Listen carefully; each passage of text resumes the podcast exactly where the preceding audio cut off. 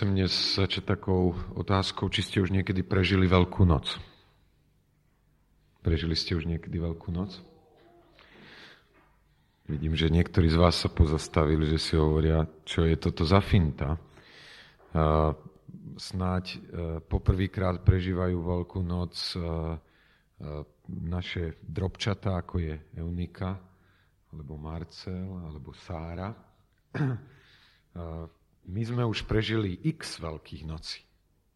Ale ako tomu dobre rozumiete, ak sa pýtam, či ste prežili Veľkú noc, pýtam sa na to, čo je posolstvom Veľkej noci. Lebo je zaujímavé vidieť, ako množstvo ľudí smeruje ku chrámom, aby sa stali účastnými Veľkej noci a pritom neprežili. A ani neprežijú. A my si chceme povedať niečo neskôr o tom, čo to znamená naozaj prežiť Veľkú noc. Čo to v sebe skrýva za silu stretnutia so zmŕtvychvstalým, vzkrieseným Kristom. A ako sa to prejavuje?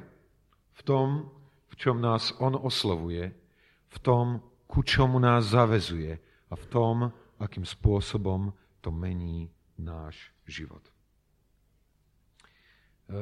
Je mi tak trošku ľúto, že nemáme ako baptisti liturgiu, pretože veľmi sa mi páči to, čo som videl pri jednej príležitosti, kde sa hovorí to, ako je to Christos voskres.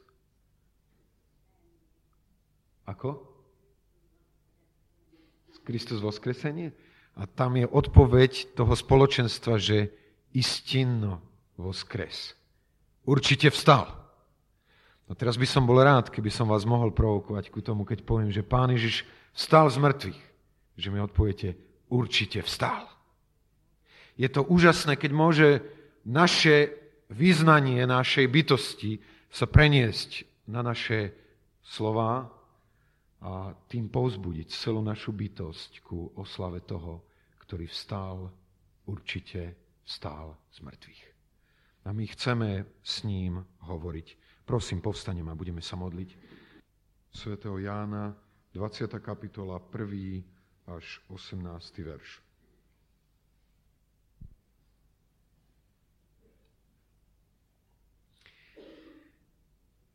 Keď hovoríme o, o evanjeliu, keď hovoríme o radosnej zvesti, a tak je to zvesť, ktorá v sebe obsahuje dva zásadné momenty. Ten prvý moment sme si pripomínali na Veľký piatok, totiž, že Kristus zomrel. A ten druhý moment evanjelia, bez ktorého evanjelium nebolo šírené, je ten rozmer a ten moment, že ten istý Kristus, ktorý zomrel, vstal z mŕtvych a žije. Posolstvo o kríži je súčasne posolstvom o zmŕtvych staní. Možno si položíme otázku, bolo nutné vzkriesenie Pána Ježiša v tele? Bolo nutné? Ko, môžeme si povedať, nemohol sa Pán Ježiš vrátiť e, do neba ku svojmu otcovi len v duchu? Však vieme o tom, že kedysi dávno, môžeme povedať, od vekov existoval. Pán Ježiš existoval ako, ako duch, ako, ako duchovná bytosť, ako jedna osobnosť Božej nekonečnej bytosti. Nemohol Kristus existovať takýmto spôsobom po svojej smrti? A niektorí z vás kývajú hlavou, že nie, nemohol. A myslím si, že máte pravdu. A toho dôkazom je aj to, že sa to všetko udialo tým spôsobom, ako to vnímame. Keby sa bol Kristus vrátil na nebesia bez toho, aby vstal fyzicky z mŕtvych, nemohol by sa zjaviť ako úplný premožiteľ smrti. Keby nebol vstal z mŕtvych, nemohol by sa zjaviť ako úplný premožiteľ smrti. Pritom žalmista už kedysi dávno to predpovedal, keď hovoril v šestnástom žalme v desiatom verši: lebo nezanecháš mojej duše v ríši smrti, nedáš svojmu svätému, aby videl porušenie. Pretože sa ľudská bytosť skladá z ktorých častí? Každý z nás skladá z troch častí. To je duch, duša a telo. Bolo mi to tak trošičku zaujímavé, keď sme sa na pôde kresťanskej organizácie rozprávali a jeden muž, ktorý zrejme sa považuje za kresťana, odmietal pripustiť, že my ako ľudia máme duch. Tú zvláštnu časť bytosti, ktorá môže byť naplnená jedine Bohom. Duch, duša a telo. Ak by Pán Ježiš sa vrátil späť ku Otcovi, nie ako vzkriesený človek, vrátila by sa späť len duša a duch. Nebolo by to víťazstvo aj nad materiálnou smrťou. Smrť totiž neznamená koniec bytia. Smrť neznamená koniec bytia. To už mnohí ľudia začínajú rozumieť, že smrť neznamená koniec bytia. Smrť znamená oddelenie týchto troch častí. Oddelenie tela od duše a ducha. A preto vzkriesenie zahrňa spojenie týchto častí naspäť k sebe. To sa stalo zmŕtvych staním Pána Ježiša. Bez fyzického zmŕtvych stania teda nemôže triumfovať život. Nemôže existovať žiadne presvedčivé ovocie víťazstva. Jediný dôkaz o prekonaní smrti je skutočnosť telesného zmŕtvych stania. To je, môžeme povedať, tá filozofická rovina toho, prečo zmŕtvychstanie bolo nutné. Poďme ku niektorým praktickejším veciam, prečo zmŕtvychstanie bolo nutné. Totiž vieme o tom, že viera je z počutia. A vieme, že ku tomu, aby sme dnes my tu boli na tomto mieste, ako verím drvivá väčšina tých, ktorí prežili stretnutie s Pánom Ježišom, bolo nutné, aby prišiel niekto, kto by nám o tom povedal. Ale ku tomu, aby tu bol niekto, kto by nám o tom povedal, bola nutná viera človeka, ktorý nám to povedal. Teraz ideme ďalej, až na počiatky, môžeme povedať na tú dobu po ukrižovaní Pána Ježiša na kríži. Čo sa udialo s vierou tých, ktorí ho nasledovali? Čo sa udialo s vierou tých, ktorí ho nasledovali? Zutekali? Ešte niečo? Boli plní viery. Pán Ježiš je víťaz. Pán Ježiš je ten král, ktorého sme čakali, hej? Pochybovali. Ich viera, môžeme povedať, Pán Ježiš sa modlí za Petra a hovorí, aby nezhynula tvoja viera. Tak blízko ku smrti bola viera učeníkov Pána Ježiša. A Pán Ježiš sa potrebuje pred nimi zjaviť. Spomínate si na Emauských, ako idú tou cestou v ten večer a hovoria si, všetky naše nádeje sú tam. My sme boli presvedčení, že on tu zavládne, a zatiaľ on bol ukrižovaný a toto je už tretí deň, čo, čo je v hrobe. Nebolo nutné pre Tomáša. Rozumiete, Tomáš to veľmi dobre vyjadril. Povedal, nestačí mi, že ho uvidím. Ja potrebujem sa ho dotknúť. A dokonca ja sa ho potrebujem dotknúť nie inde, ale na miestach, kde sú jeho rany. Mne nestačí iný dôkaz, ako dotknúť sa jeho tela na tom mieste, kde trpelo, aby som uveril, že to, čo mám pred sebou, je Kristus, je Pán Ježiš, ktorého som sa kedysi dotýkal, že je znovu živý napriek tomu, že zomrel na kríži, že som videl tú agóniu, v ktorej sa nachádzal. Zmrtvých stane Pána Ježiša je pečaťou Otca na osobu Pána Ježiša Krista, na dielo jeho Syna. Svojím zmrtvých staním Pán Ježiš Kristus dokázal, že je Boží Syn. Pretože k ľudskej bytosti patrí aj telo, potrebuje ho naveky aj Kristus. K ľudskej bytosti neodbytne patrí aj telo. Preto ho potrebuje aj Kristus. Bez fyzického zmŕtvychvstania by bol Pán Ježiš vyradený z kruhu ľudí. Jeho zmŕtvychvstanie znamená návrat vykupiteľa k ľudskej prirodzenosti, ku zvečneniu jeho ľudstva premenenej, oslávenej forme, ako aj to, že je posledný Adam, že je druhý človek z neba a na nebesiach po pravici Božej počiatok stvorenia a organická hlava vykúpeného duchovného ľudstva. Súčasne je však naše myslenie vystavené obrovskému tlaku. Ako môže byť vykupiteľ v ľudskom tele, keď svojim učeníkom povedal, vtedy, keď ich vysiela tam v tej dvadsiatej ôsmej kapitole Matúša, chodte, čiňte učeníkmi a tak ďalej. A hľa, ja som s vami po všetky dni až do skonania sveta. Ako človek, naplno človek, môže súčasne prehlásiť, ja som s vami po všetky dni až do skonania sveta. Tu sa dostávame ku tajomstvu. Ku tajomstvu, ktoré náš mozog nie je v stave preklenúť, sa cez neho dostať.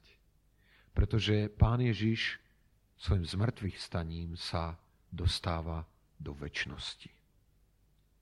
Je tu priepasť večného, cez ktorú nevieme niektoré veci vysvetliť a chápať. A predsa nás Božie slovo učí, že vykupiteľ zostáva na veky človekom. Práve tento fakt je zárukou právoplatnosti a zachovania jeho diela. Jeho víťazstvo nad smrťou musí zahrňovať nekonečné pokračovanie toho, že sa stal človekom. Len ako prvorodený medzi mnohými bratmi môže byť pôvodcom večného spasenia. Toto čítame v epištole Židom, v tej druhej kapitole, v desiatom a jedenástom verši, kde nám Božie slovo hovorí o tejto slávnej skutočnosti. Lebo mu svedčalo, pre ktorého všetko a skrze ktorého všetko, ktorý doviedol mnoho synov do slávy, veľvocu ich spasenia dokonalým učiniť utrpením. To je tá jedna časť. Ale potom, lebo ako posvedzujúci, tak i posvedzovaní, všetci sú z jedného. Sú ľudia, naplno ľudia, pre ktorú príčinu nehanbí sa volať ich bratmi. Pán Ježiš vstal z mŕtvych. Bolo to nutné ku tomu, aby mohlo byť dielo dokonané a dotiahnuté až do konca. Teraz poďme len na veľmi krátku chvílinku ku tomu textu, ktorý máme pred sebou. Pretože to, čo sme si hovorili, je väčšinou teoretický základ zmŕtvychvstania. Teraz poďme ku tomu osobnému, ku tomu, čo sa vzťahuje ku nášmu životu. Ku tej otázke, či sme prežili Veľkú noc.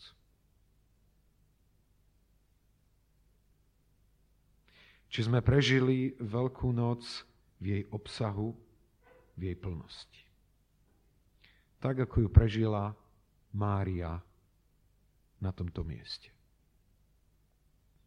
Plačúca, zúfala, pretože už nemala ani telo svojho majstra, po tom, čo jej z jej pohľadu pre večnosť zomrel.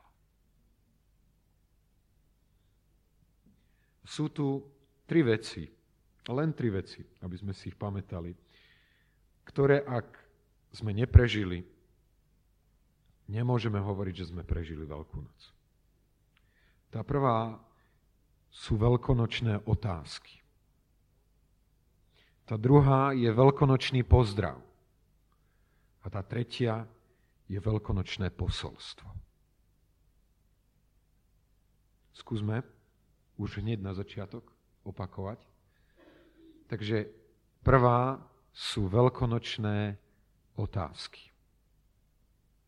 Druhá je veľkonočný pozdrav a tretia je veľkonočné posolstvo. Keď hovoríme o veľkonočných otázkach, viete, aké sú veľkonočné otázky? Aké boli veľkonočné otázky pre Máriu?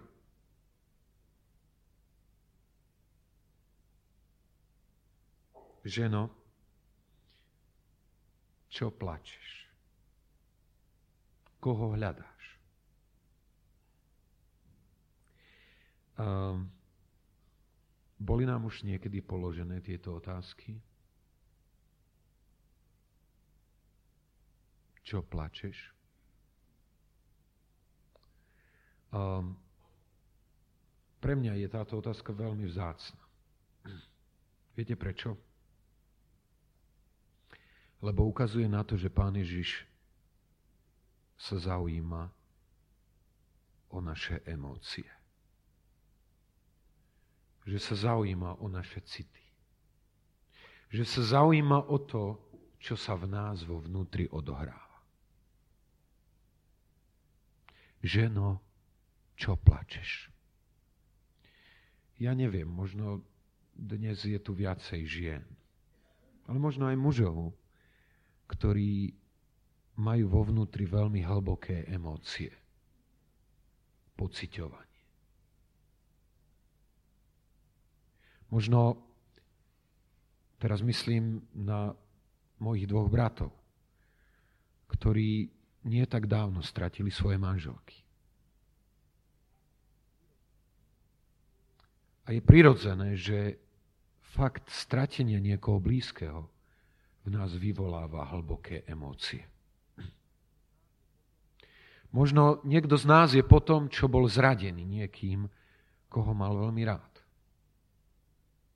A v jeho vnútri sú hlboké emócie.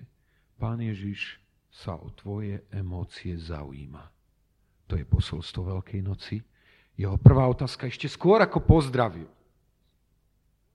bola, čo plačeš? Prečo si smutná? Ale to je málo, pretože on sa zaujíma ešte o niečo viacej, ako len o to, čo prežívaš v zmysle tvojich emócií. Aká je tá druhá otázka? Koho hľadáš? Koho hľadáš? Pán Ježiš sa zaujíma o celkové smerovanie tvojho života. Ku čomu si dnes obrátený? Čo chceš nájsť? Po čom najviac túžiš? O čo ti v živote ide? Koho hľadáš? Teraz tu je také určité rozhranie. Pretože sú tu ľudia možno dnes, ktorí neprežijú Veľkú noc preto, lebo môže im byť táto otázka, koho hľadáš, položená, ale oni na ňu správne neodpovedajú. Nemôžu na ňu správne odpovedať, pretože ich životné úsilie ide niekde inde, ako smeroval život Márín. Márínou odpoveďou bolo, hľadám svojho Pána. Je mnoho ľudí, ktorí môžu prežiť oslovenie Veľkej noci v zmysle otázky, čo plačeš? Prečo si smutný? Ale nakoniec neprežijú radosť, ktorú prežila Mária, Pretože cieľ ich života nie je nasmerovaný tam, kde bol nasmerovaný Márin život. Sú dnes ľudia, ktorí majú pocit, že to, na čo majú byť koncentrovaní, ich život, je možno ich partner, je mo- možno ich dieťa, možno nejaká iná bytosť, je možno ich kariéra, je možno peniaze a majetok, ktorý by si mohli získať. A ja neviem, čo na svete, ty to vieš lepšie ako ja. Ak ti Pán Ježiš kladie otázku, koho hľadáš, ty vieš odpoveď na túto otázku. Alebo nevieš? To podstatné je, ak chceš prežiť Veľkú noc, aby si vedel odpovedať ten, o koho mi ide. Je môj Pán. Pán Ježiš Kristus.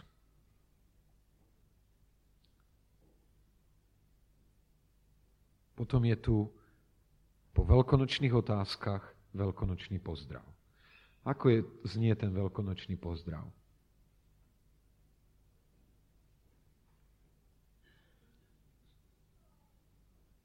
Alenka. Janko. Ako znie ten veľkonočný pozdrav? Mária, ale v tom je obsiahnuté to isté, čo bolo kedysi. Samuel. Igor, ďakujem. Samuel. Totiž osobné priblíženie sa ku srdcu človeka. Môj drahý, toto je niečo, čo robí Boh. Jedine z mŕtvych stal Pán Ježiš Kristus. Že totiž v momente, konkrétnom momente nášho bytia nás osloví naším vlastným menom. A my vieme v tom momente, zvláštnom momente bytia, že je to On. Že nikto iný nás tak dôverne nepozná, ako nás pozná On. A že keď vyslovuje naše meno, že je za tým práve táto hĺbka poznania až do špiku kostí.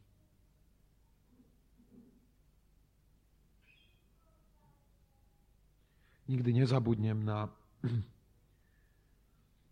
jeden rozhovor, pri ktorom sme sa pokúšali argumentovať ešte s jedným bratom, s jedným človekom, ktorý neveril v Boha. A už sme vyložili na stôl všetky možné dôkazy, ktoré sme mali. A stále tam bol otáznik, otáznik, otáznik. Bol som veľmi vďačný za to, že Boh viedol toho brata tým spôsobom, že povedal, vieš čo, poviem ti to takto. Budeš raz sedieť vo svojej izbe. A prežiješ moment, v ktorom budeš vedieť, že aj keď si v izbe sám, nie si sám. Pretože je s tebou niekto, kto ťa od vekov miluje. Kto ťa od vekov hľadá. Kto po tebe od vekov túži.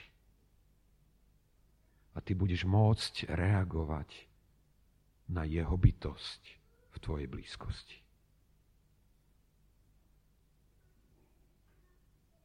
Netreba apologetiku. Netreba dokazovanie. Stačí osobné stretnutie. Mária. To je jeho pozdrav. A potom je tu veľkonočné posolstvo. Aké je veľkonočné posolstvo?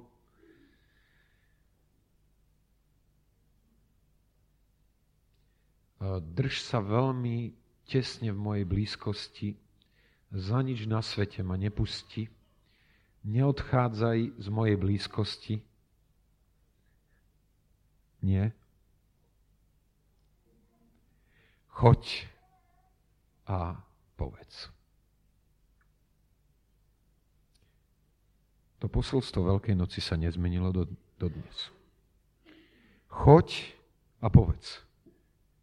Tí, ktorí nevedia, nech povedia tým, ktorí vedia.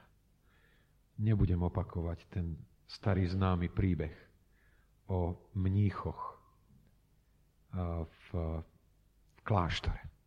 ktorí z vás ho nepočuli, tak môžu sa osobne u mňa zastaviť. Veľmi rád im ho poviem. Ale to, čo za ním stojí, je jedna jediná, veľmi prostá, jednoduchá zvesť. Nech tí, ktorí vedia, povedia tým, ktorí nevedia. Ak si prežil, že z mŕtvych stalý Ježiš má záujem o tvoje vnútro. Ak si prežil, že ten z mŕtvych vstalý Ježiš má záujem o to, kam ideš a čo hľadáš. Ak si prežil, že ten z mŕtvych vstalý Ježiš teba osobne pozná, nezabudni, že dôvod stretnutia s tebou nebol len ten, aby si ho ty osobne spoznal, ale aj ten, aby cez teba ho mohli spoznať ďalší. Choď a povedz. Aký je dnes dátum?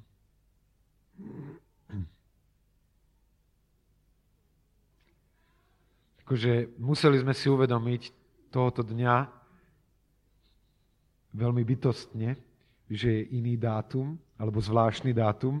Tou zmenou tej hodiny, som rád, že nikoho z vás to nezaskočilo.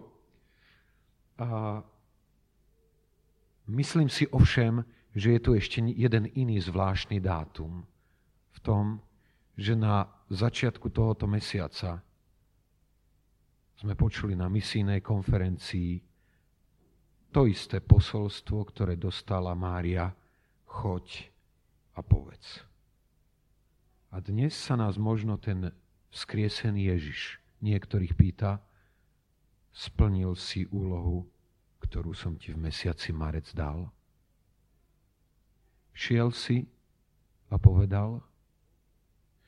Hovorím, Boh je úžasný v tom, aký je aranžér na pozadí všetkého ťažkého, čo prežívame.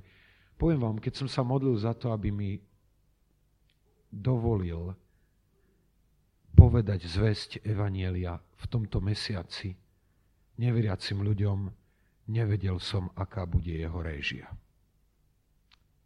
Viete, aká bola jeho réžia? Tri pohreby,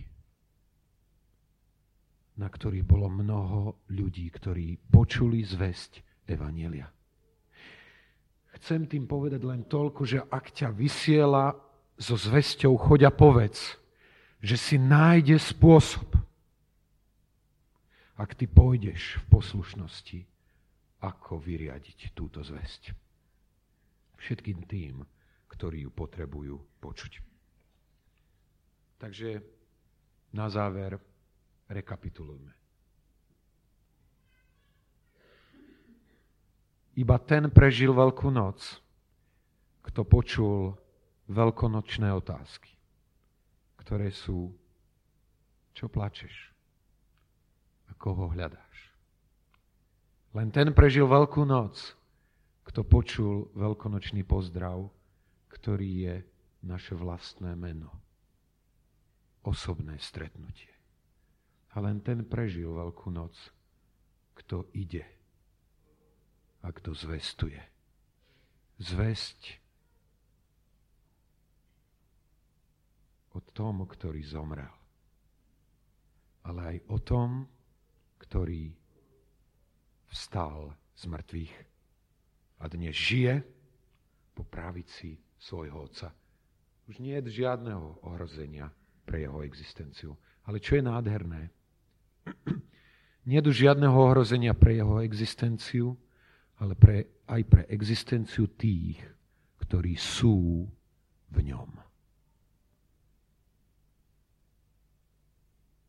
To je jedno zvláštne slovo, byť v tomto vzkriesenom Kristovi. Bol som svedkom toho, ako moja manželka, veríme si, že mi teraz odpustíš, prežila určitý taký, určitú takú úzkosť a tieseň z toho, že mala možnosť vidieť človeka, ktorý ktorý zrejme vraždil. A byť nedaleko od neho po tom, čo spáchal túto vraždu. A viete si predstaviť, že je to určitá úzkosť v človeku, ktorý si hovorí, on mohol vyťahnuť svoj pištol a strieľať ďalej. A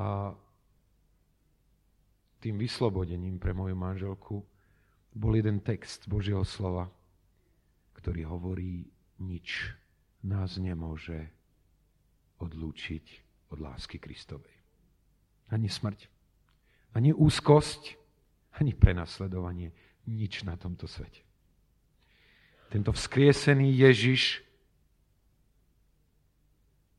ťa chce povzbudiť. Ak si v ňom čímkoľvek budeš prechádzať, nemusíš sa báť. Ale ten istý Ježiš chce niekomu povedať, znovu ťa volám, Mária.